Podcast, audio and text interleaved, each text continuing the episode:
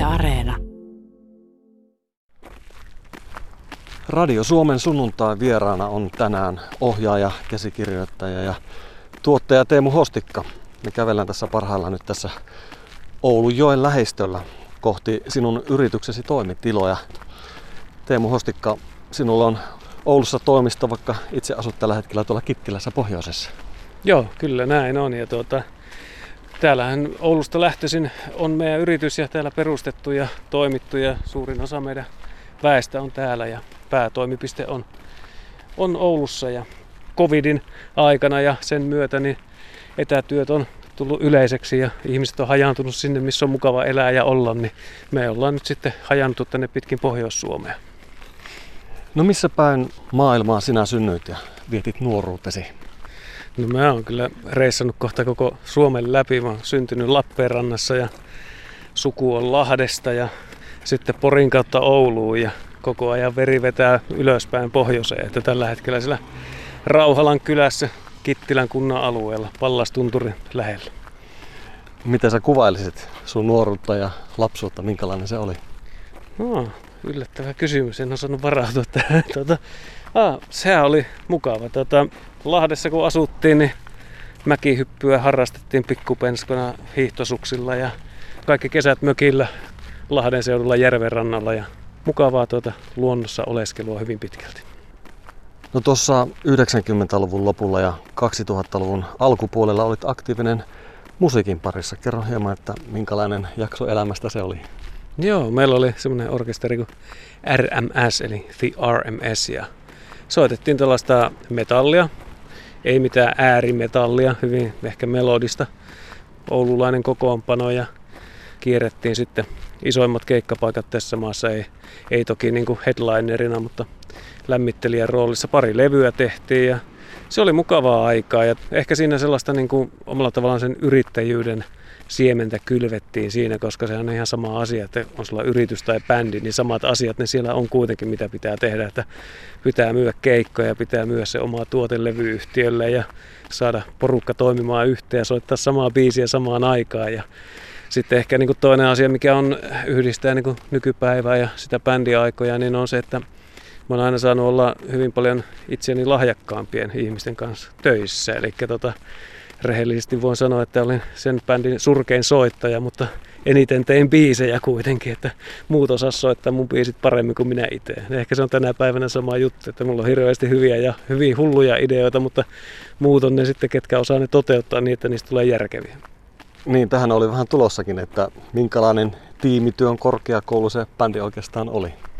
No kyllä se oli sitä ja tota, siinähän niin bändin sisällä on tietenkin se tietty dynamiikka ja erilaisia persoonia ja näin, mutta sittenhän myös nämä kaikki muut bändit, kenen kanssa toimittiin ja käytiin yhdessä keikoilla ja myös siinä sitten niin tällaisen tiimityön rakentaminen. Että toinen sitten mikä on, niin kyllähän niin kuin 90-luvun puolivälin jälkeen, niin mehän tehtiin meidän bändille verkkosivuja oltiin varmaan aika lailla ensimmäisiä demobändejä, jotka teki niitä ja nämä kaikki samat asiat, mainokset, keikkajulisteet ja tällaiset, mitä piti tehdä, niin me tehtiin ne itse ja sitä kautta sitten niin kuin koko media-ala ja tuli aika lailla tutuksi. Sieltä ne tulee nämä asiat, mitä tänäkin päivänä tehdään. No nyt me saavuttiin tähän teidän toimistorakennuksen pihalle tuossa Oulujoki virtaa vieressä ja ollaan suurten puiden katveessa tässä sesoskellaan. Rakennus on tuollainen iso keltainen historiaa huokuva puurakennus. Mikä tämän rakennuksen historia on? Tämä on vanha äh, rautatieasema. Tässä on semmoinen mukava huipputekniikan ja sitten tällaisen perinteisen vanhan arkkitehtuurin symbioosi. Samaan aikaan kun valokuidulla liikkuu data, niin kakluunilla lämmitetään työhuonetta. No montako henkeä sinun yritys tällä hetkellä työllistää? Meitä on reilu 20 henkeä tällä hetkellä vakituisesti töissä ja sen lisäksi meillä on hyvin laaja ja todella lahjakas ja ammattitaitoinen freelancer-verkosto ympärillä ja on niin kuin hyvin semmoinen pysyvä porukka. Mennäänkö kattoon sisälle? Mennään vaan.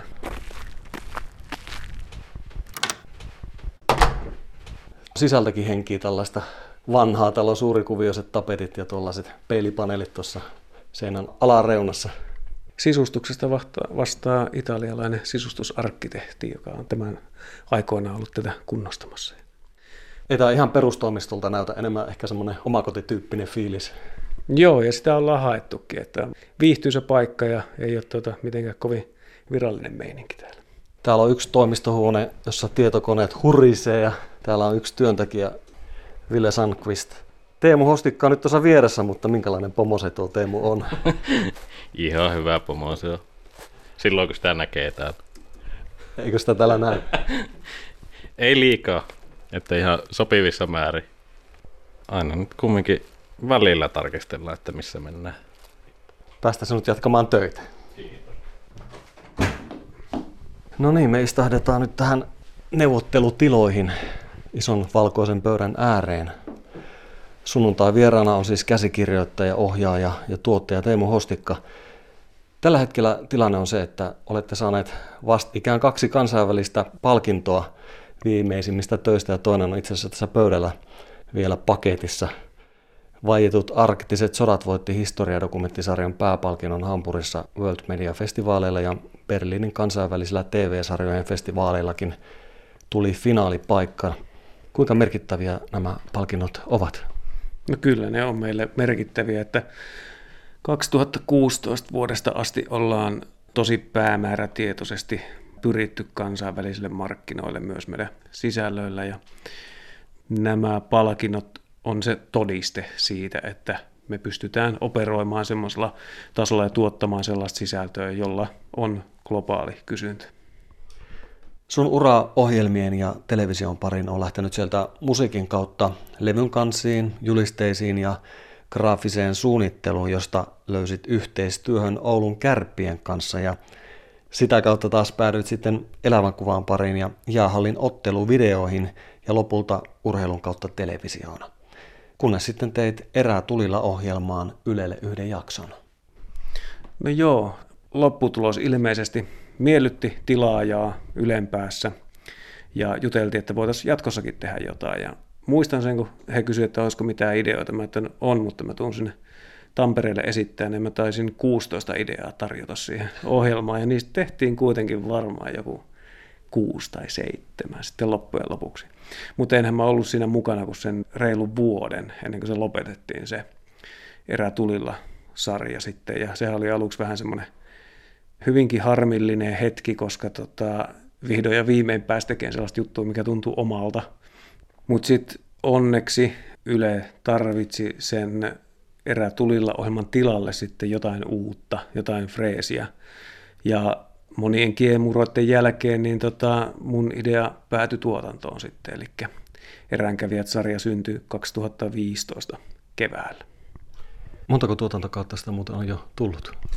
Seitsemäs lähtee nyt tota, ulos tänä syksynä ja ehkä voi sen verran mysteeriverhon takaa rauttaa, että kahdeksatta on kuvattu jo jonkun aikaa. Että laskinko mä nyt tuossa jokunen aika sitten, että 50 miljoonaa katsojaa sillä sarjalla pelkästään Suomessa, eli siis jokainen suomalainen on käytännössä 10 jaksoa kattonut, että keskimääräisesti, niin tota, en mä oikeastaan tiedä, eikä kukaan oikein tiedä, että miten siitä tuli niin suosittu sitten heti alusta asti, mutta matkan varrella se, mikä oli hieno asia, niin siinä tuli paljon sellaisia nyansseja mukaan, mitä en osannut arvata, että kaikki murteet, kuin rikas se murre-maailma siinä sarjassa on jo, kun me kuvataan eri puolella Suomea ja koirat, niistähän tuli suosikkeja sitten katsojille ja ehkä katsojakin niin kuin näkee sellaisen läpileikkauksen koko Suomen ja lähialueen luonnosta ja ehkä se on se juttu sitten myös sen itse eräilyn lisäksi, mikä siinä viehättää. Niin ja ohjelma on palkittu neljällä kultaisella Venlalla. Se on myyty Pohjoismaiden lisäksi jo 30, yli 30 maahan, eli ihan mielettömiä juttuja. Joo, se on kyllä. Ja tota, muistan aluksi, kun sitä lähdettiin tekemään ja joskus oli puhe kansainvälisyydestä ja mä että no ei nyt suomenkielinen metsästys- ja kalastusohjelma tee. Mä edes miettinyt sitä, että se voisi maailmalle mennä. Saatiin ensimmäinen traileri valmiiksi ja tota, näytin sen sitten yhdelle tutulle, jolla on pitkä historia TV-alalla, niin se vaan sanoi ensimmäisenä, että sähän menet maailmalle tällä. Sitten mä, mitä se tarkoittaa? Niin, että siis tämähän, tämähän menee maailmalle, että on niin makeen näköistä. Sitten mä, okei. Okay. Sitten mä kävin 2016 Kannesissa Mipkomissa, ja mikä on maailman suurin TV-sisältöjen tämmöinen marketti, ja esittelin sitä esitettä. No siinä oli sitten suomalaisia metsästäjiä aseiden kanssa siinä posterissa, ja eihän se kiinnostunut ketään, mutta sitten mä että no katon nyt traileria, sitten kun mä sain sen 43 sekuntisen trailerin näytettyä, niin sitten kaikki rupesi kiinnostaa. Ja siinä kohtaa tajus sen, että kansainvälisesti ajateltuna Keski-Eurooppa, jos ajatellaan Amerikkaa ja muuta, niin heidän suhtautuminen ja kulttuurimetsästykseen on hyvin eri kuin meillä pohjoismaisilla ihmisillä ja sitä kautta sitä sarjaa niin piti lähteä viemään vähän eri kulmalla sinne. Ja yleensä jokainen kanava, joka on ostanut yhden, niin on ostanut sen jälkeen joka ikisen kauden. Eli me mennään nyt kuudetta kautta on jo myyty tuonne maailmalle. Se kertoo sen, että ne, se toimii. No mikä se on se fiilis, kun tajuaa, että nyt on osuttu kultasuoneen? No, en mä ehkä tässä kohtaa ole koskaan niin ajatellut. Ensimmäinen on se, että eihän sitä ymmärrä, kun ne tapahtuu sillä että sä et näe sitä. Se pyörii jossain Ranskassa, mutta sitten mä sielläkin googlailin tekijöiden nimillä ja muuta, niin sitten löytyi ranskankielisiä saitteja, missä on niin tuotannosta valokuvia ja kerrotaan siitä. Ja sillä, että okei, että täälläkin tätä seurataan. Että on se aika, aika hieno, mutta mulle niin eränkävijät on se, millä on ehkä saanut jalan oven väliin suomalaisessa, jos puhutaan media- ja viihde teollisuudesta, niin siinä, että sen tuomien palkintojen ansiosta mulla on sen verran uskottavuutta, että pystyy esittämään uusia ideoita. Ja totta kai kunnianhimo on eränkävijöissäkin todella korkealla, koko ajan kehitetään sarjaa. Ollaan tehty kansainvälinen versio, kuvattu Italiassa, Itävallassa, Venäjällä, Norjassa, Ruotsissa. Mä näen sen, että se ei ole se kultasuoni tai iso menestys, mikä tulee. Se on Suomessa ollut ovenavaaja sille, että me päästään seuraavalle tasolle. Ja ehkä tämä vaietut arktiset sodat on nyt sitten se, on se ensimmäinen iso menestys minun mielestä, kun se lähtee nyt maailmalla menemään näin hyvin. Palataan siihen vähän myöhemmin, mutta kuinka tuo kansainvälisillä pelikentillä, kuinka sillä oppii sukkuloimaan ja miten se osuus tästä kaikesta ikään kuin on mennyt? Se on mielenkiintoinen maailma. Ensin tajus sen, että no ei ne nyt tee yhtään sen kummallisempia juttuja kuin mekään tehdään. Seuraava onkin sitten se, että saa edes sovittua palaverin, kenenkä sellaisen tahon kanssa, joka voisi edistää näitä asioita.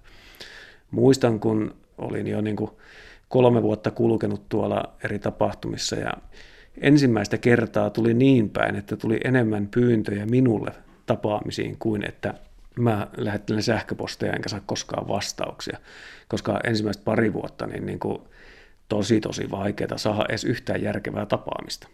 Pitää tietenkin antaa kunniaa Yle Salesille, joka on myynyt eränkävijöitä ja auttanut sitä kautta meitä saamaan siellä uskottavuutta, että sarja menee maailmalle ja hehän on vastannut suomenkielisen eränkävijöiden myynnistä. Jorma Sairanen oli meillä apuna, kun tehtiin kansainvälistä versiota ja niin kuin ne on pienien ja monien palasten summia, miten ne lähtee. Ja loppujen lopuksihan kyse on vaan siitä, että ihmiset tutustuu ja oppii luottamaan toisiinsa ja tietää millaista jälkeä millaista työtä tehdään. Että, että sen luottamuksen saavuttaminen, sehän se on kaikkein tärkein. Onko sillä ollut koskaan mitään isompia vastoinkäymisiä? No joo, onhan niitä koko ajan ja niistä vaan pitää ottaa opiksi eikä toistaa niitä. Että mulla on aina ollut vähän semmoinen asenne, että tehdään siistejä juttuja, vaikka ei tietäisi, miten ne pitäisi tehdäkään. Ja sitten tota, opitaan siinä matkan varrella. Ihan selvä on, että välillä tulee turpaan niin sanotusti, mutta, mutta vanha kulunut klisee, että mikä hyvähän ei synny helpolla, niin sekin pitää paikkansa. Että eräänkävijöiden osalta niin kolmannen tuotantokauden kohdalla puhuttiin tuossa tiimin kanssa, että nyt tuntuu, että me tiedetään, mitä me ollaan tekemässä. Eli sinnikkyyttä ja nöyryyttä ja sen semmoisia juttuja. Nimenomaan just näitä ja tämähän ala on sellainen, että jos ajattelee tänään, että nyt mä oon valmis ja osaan tämän, niin sitten huomenna sulla ei ole töitä enää, että se on niin nopeasti muuttuu, että koko ajan pitää kehittyä ja miettiä, mikä se on se seuraava hieno asia tai next step siitä, mitä muuten ei ole vielä ottanut. Lähdetään nyt kuitenkin takaisin tuonne ulos. Ajattelit viedä minut yhden vapaa-ajan harrastuksesi pariin, niin kerropa, että mistä on kysymys. Oulussa kun ollaan, niin tota, mun mielestä tässä ehkä toi meri on se kaikkein houkuttelevin luonnon elementti. Ja siinä on todella mukavat melontamahdollisuudet. Tuossa on hienoja saaria ja hienoja salmia siellä välillä ja sinne ei millään muulla pääse kuin kajakilla tai inkkarikanootilla. Jes, lähdetäänpä sitä kohti.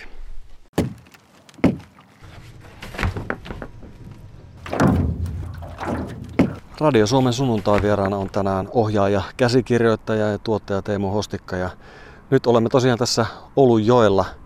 Mitä muuta sä harrastat vapaa-ajalla kuin kanotilla seilaamista? Luontoon liittyviä on kaikki harrastukset, että polkujuoksu. Jossain kohtaa juoksin jopa näitä ultramatkoja. Nyt on vähän lyhyempiä tässä viime vuosina. Vapaalasku, se on ehkä kaikkein mieluisin. Jotkut vois sanoa sitä tunturihiihdoksi, koska en lähde niihin aivan kuolemaa uhmaten yli 50 asteisiin jyrkkiin kuruihin laskemaan, vaan enemmän ehkä semmoista nautiskelua Alpeilla ja Suomen tuntureilla ja Norjassa käyn kiertämässä. Maastopyöräily, tosi mukavaa touhua. Moni niistä harrastuksista on sellaisia, että niihin pitää keskittyä aika lailla täysillä siinä hetkessä, kun sitä tekee. Pakko olla siinä sataprosenttisesti läsnä tai muuten käy huonosti. Niin, itseä voi olla joskus vaikeakin analysoida, mutta mitä mieltä olet, että mitkä ovat ne piirteet, jotka ovat sinua auttaneet työelämässä? Joo, no ehkä semmoinen, että ei osaa pelätä oikein mitään. Moni asia, mitä on saanut aikaa ja mitä ollaan saatu liikkeelle ja sitten hyvällä ryhmällä tehty, niin alun perin, jos olisi ruvennut tekemään riskianalyysiä siitä, että kannattaako tämmöistä tehdä tai onko tässä jotain, mitä, mikä voisi mennä pieleen ja näin, niin tota, olisihan ne jäänyt tekemättä. No tuossa aiemmin mainitsitkin, että yksi iso projekti oli sinulle helmikuussa ilmestynyt dokumenttisarja Vajetut arktiset sodat ja kyseessä on ensimmäinen suomalainen dokumenttisarja, jonka Walt Disney Company on ostanut. Mainittakoon, että kertojan äänenä toimi Peter Fransen, joka kuuluu myös yrityksesi hallitukseen, mutta tuota kuusiosaista historiadokumenttisarjaa varten kävit läpi aika paljon materiaalia, niin millaisia tuntoja tuo sotakuvaston kahlaaminen nosti sinussa esiin? Sehän oli aika paljon sellaista materiaalia, mistä ei tiennyt mitään ja aika todella rankkaakin materiaalia. Ja kyllä se niin kuin hätkähdyttää, kun ne ensimmäisen kerran tulee silmiin eteen ja sitten miettii, että ei tästä ole kuin 70 vuotta, kun tällaista on tapahtunut. Ja se kyllä on semmoinen asia myös, että siihen vähän turtuu. Että sitten kun sitä kuvastoa ja tarinoita käy läpi, niin sitä alkaa sitten miettiä sen niin kuin tarinankerronnan kannalta niitä asioita, että miten tämä kerrotaan tämä asia loogisesti niin, että katsoja ymmärtää. Sitten taas kun katsoi valmista lopputulosta, niin sitten se tuli taas silmille uudestaan, että niin, että on nämä aika rajuja asioita ja kovin paikka tietenkin oli se, kun sarja oli valmis ja lähti Suomessa ulos, niin sitä näytti, että historia rupesi toistaa Ukrainassa itseään. No mikä sulla on tärkeää, että tulee esille näissä sarjoissa, mitä oot, kaikkea mitä oot tehnyt? Muistan joskus, kun kävin Jarkko Martikaisen tällaisella biisin kirjoittamiskurssilla ja Jarkko sanoi, että kun sulla on kappale, niin mieti, että miksi sillä on oikeus olla olemassa. Miksi se on tehty ja jos keksit sen, niin sitten se voi olla hyvä biisi ja se kannattaa ehkä jopa julkaista. Mä ajattelen vähän samalla tavalla näistä TV-sarjoista, että pitäisi olla joku suurempi syy, että se on olemassa. On se, että ihmiset oppisivat ymmärtämään luontoa paremmin. Tällainen niin kuin polarisoitunut keskustelukulttuuri saataisiin niitä ääripäätä lähemmäs ja yhteisymmärrystä ja sitä kautta jollain tavalla niin kuin rakennettua parempaa. Jos ajatellaan historiaa, niin historiaa pitää tuntea, koska niin karmeita kuin se on, niin se toistaa koko ajan itseään. Tai ainakin siltä se näyttää. Teemu Hostikka, olet yrittäjä, käsikirjoittaja, ohjaaja ja tuottaja. Ja ja vielä hyvin onnistunut tässä kaikessa, niin mitä sulla riittää paukkuja tähän kaikkeen? Mistä ammennat voimaa? Tätä on vaan niin siisti tehdä. tota, tänäkin kesänä niin mä oon pitänyt parisasta viikon lomaa tossa, ja, mutta muuten niin kuin ollut töissä ihan vaan sen takia, että on niin makeita juttuja vireillä. Ja nämä on niitä asioita, mitä ehkä joskus haaveili, että pystyisi tekemään työkseen. Ja nyt se on toteutumassa ja, ja toteutunutkin. Että tota, kunnianhimo on sillä jäljellä, että sitä on ehkä enemmän kuin vielä joitain vuosia sitten, että niin kuin kansainvälisyyteen, kun verrataan tätä koko kuviota, niin siellä on kuitenkin niin kuin rajattomat markkinat ja me pystytään tekemään isoja asioita. Ja nyt jos ajatellaan niitä, tätä kaunista tausta-ajatusta, jota joku voisi kuvalla naiviksi, että haluaa parantaa maailmaa tietyillä sisällöillä tai omalla työllään, niin mitä laajemmalle yleisölle me nämä asiat saadaan, niin sitä paremmin kai me ollaan sitten onnistuttu. Pitääkö muuten paikkansa, että teet nelipäiväistä työviikkoa? Joo, mutta mä oon vähän lipsunut siitä, mutta kyllä mulla kaikki perjantai on sillä, että sinne ei saa sovittua mitään palavereja, että kyllä. Miten muut tässä firmassa? Kaikilla on joustavat työajat sillä, että voi tehdä töitä silloin kun haluaa ja tuota, kuka haluaa tehdä vaikka lyhyempää viikkoa, niin kaikilla on mahdollisuus ja minä kyllä itse niin kuin kannustan siihen, koska jos sen kalenterin ampuu täyteen koko viikon, niin ei siinä niin kuin mitään luovaa kyllä ainakaan sit saa aikaa. Kaikki luovuushan kuitenkin kumpuaa tietynlaisesta tylsyydestä. Jos on edes vartti tylsää päivässä, niin silloin varmaan syntyy jotain uutta ja siistiä. Me seistään nyt tässä nurmikolla, mutta mennäänpä vielä tuonne ihan rantaan. Sieltä löytyy melaaja. Joo, tämähän näyttäisi sopivalta tästä. En minä näistä oikeasti mitään ymmärrä, mutta tämä näyttää hyvä. Siitä liivit päälle. Kiikkerä. Onko joutunut monta kertaa eskimokäännöksen heittämään? Mä oon opetellut sitä. Mä oon yhden kerran onnistuneesti sen tehnyt, mutta mä päädyin sitten niinku puolitoista kierrosta yli. Eli uudestaan pää alaspäin. En mä osaa. En mä oo mikään hyvä meloja. En mä oo hyvä oikeastaan missään, mitä mä harrastan. Mä... Ehkä se on se idea, että saa itselleen siitä nautintoa ja voittaa itsensä niissä asioissa. No sä oot nyt vuoden verran asunut ihan virallisestikin Lapissa, Kittilässä, luonnon keskellä, niin miksi halusit muuttaa Lappiin? Harrastukset. Ja sitten se, että on neljä vuoden aikaa. Ja sitten samalla korkeuserot, jotka on sitten aika oleellisia näihin mun harrastuksiin. Minkälainen on sinun yksityinen puolesi? Millainen Teemu Hostikka on kotiolosuhteissa? Nukkuu aamulla niin pitkään kuin vaan ikinä mahdollista ja sitten puoli litraa kahvia ja läppäri auki ja työtä alkaa ja riippuen vähän päivästä pystyykö irtautumaan kesken päivän, niin käy vähän ulkoilemaan tai todennäköisesti illalla sitten vähän aikaa vapaa-aikaa. Mutta tota, kyllä se niin kuin suurimmaksi osaksi se Lapin luonnon ihmettelykin sillä pohjoisessa menee siihen, että ikkunan takaa kattelee maisemia. No ketä muita siellä kotona elää kuin sinä? Hannan kanssa me asustellaan siellä mun avopuolison kanssa ja sitten meillä on kaksi Airedalen terrieriä siellä paikalla ja tuota, toinen on semmoinen reilu puolivuotias ja melko vauhikas tapaus. No minkälainen tunneeläjä olet? Näkyykö fiilikset ulospäin vai miten se menee? No varmasti näkyy, mutta sitten mä myös on aika semmoinen, mietin ja perustelen kaikki asiat järjellä, että mä ehkä enemmän tunne on sillä myllertää sisällä ja sitä ei hirveästi ulos välttämättä näytetä. Ja sitten kun ne asiat on saanut omassa päässä loksahtelemaan jotenkin loogisesti ja järkevästi, niin sitten vasta on jotain ulosantia olemassa. No luonto se on ollut sulle työmaa ja vapaa-ajan rentoutumispaikka, mutta minkälaisia muita arvoja luonnossa näet? Mehän ollaan täällä niin kuin luonnon armoilla.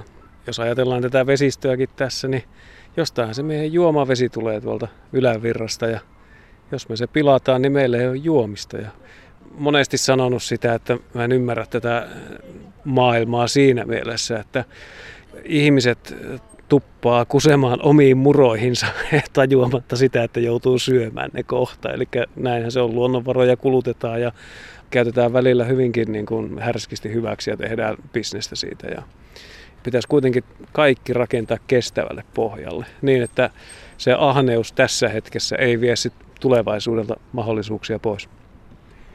Mistä Kittilässä asuva ohjaaja, käsikirjoittaja, tuottaja ja yrittäjä Teemu Hostikka haaveilee? Millaisia asioita visioit työn ulkopuolella? Hyvä kysymys. Musta olisi siisti vaan niin kuin... Niin. Mä, mä oon ehkä semmoinen ikuinen oppija. Mä haluan löytää koko ajan uutta ja nähdä asioita, joita mä en ole aikaisemmin nähnyt. Ymmärtää isompia kokonaisuuksia. Mä haluaisin ymmärtää maailmaa paremmin. Se olisi hienoa. Riittää vaan, kun opiskelee vaikka sieniä sen verran, että tietää jonkun uuden sienilajin ja oppii poimiin sen ja oppii tekemään jotain ruokaa siitä. No jos nyt yhtään oikein tulkitsen, niin kiitollisuus valaisee tämän hetkistä elämää vai miten sen itse koet? No joo, kyllä. Pakkohan se olla siinä mielessä kiitollinen, että saa tehdä sellaista työtä, mitä haluaa. Voi elää siellä, missä haluaa. Siinä mielessä hyvinkin etuoikeutettu olen toisaalta myös sitten näen sen, että on ne asiat mahdollistanut omalla työllä. Totta kai siinä on paljon ollut osallisia ympärillä ja ihmisiä, jotka on edes auttanut näiden asioiden toteutumisessa, mutta kyllä me jokainen vähän ollaan oman onnensa seppiä siinä mielessä, että mihin suuntaan haluaa mennä. No niin, nyt ollaan tässä veden rajassa ja sinä painat kohta tuonne vesille, niin mitkä ovat niitä paikkoja, missä mielellään tuolla kuljet? tässä Oulun edustalla niin tuo Mustasalmi on kyllä hieno. Ja tyynellä kelillä, niin kuin nyt on melkein niin kuin rasvatyyni tämä vesi, niin kyllä tämä on semmoinen hieno paikka, missä saa sitten yllättävän nopeasti luonnon rauhan aika ydinkeskustassa. Teemu Hostikka, hyvää matkaa tuonne vesille ja hyvää matkaa tulevaisuuteen. Kiitos paljon.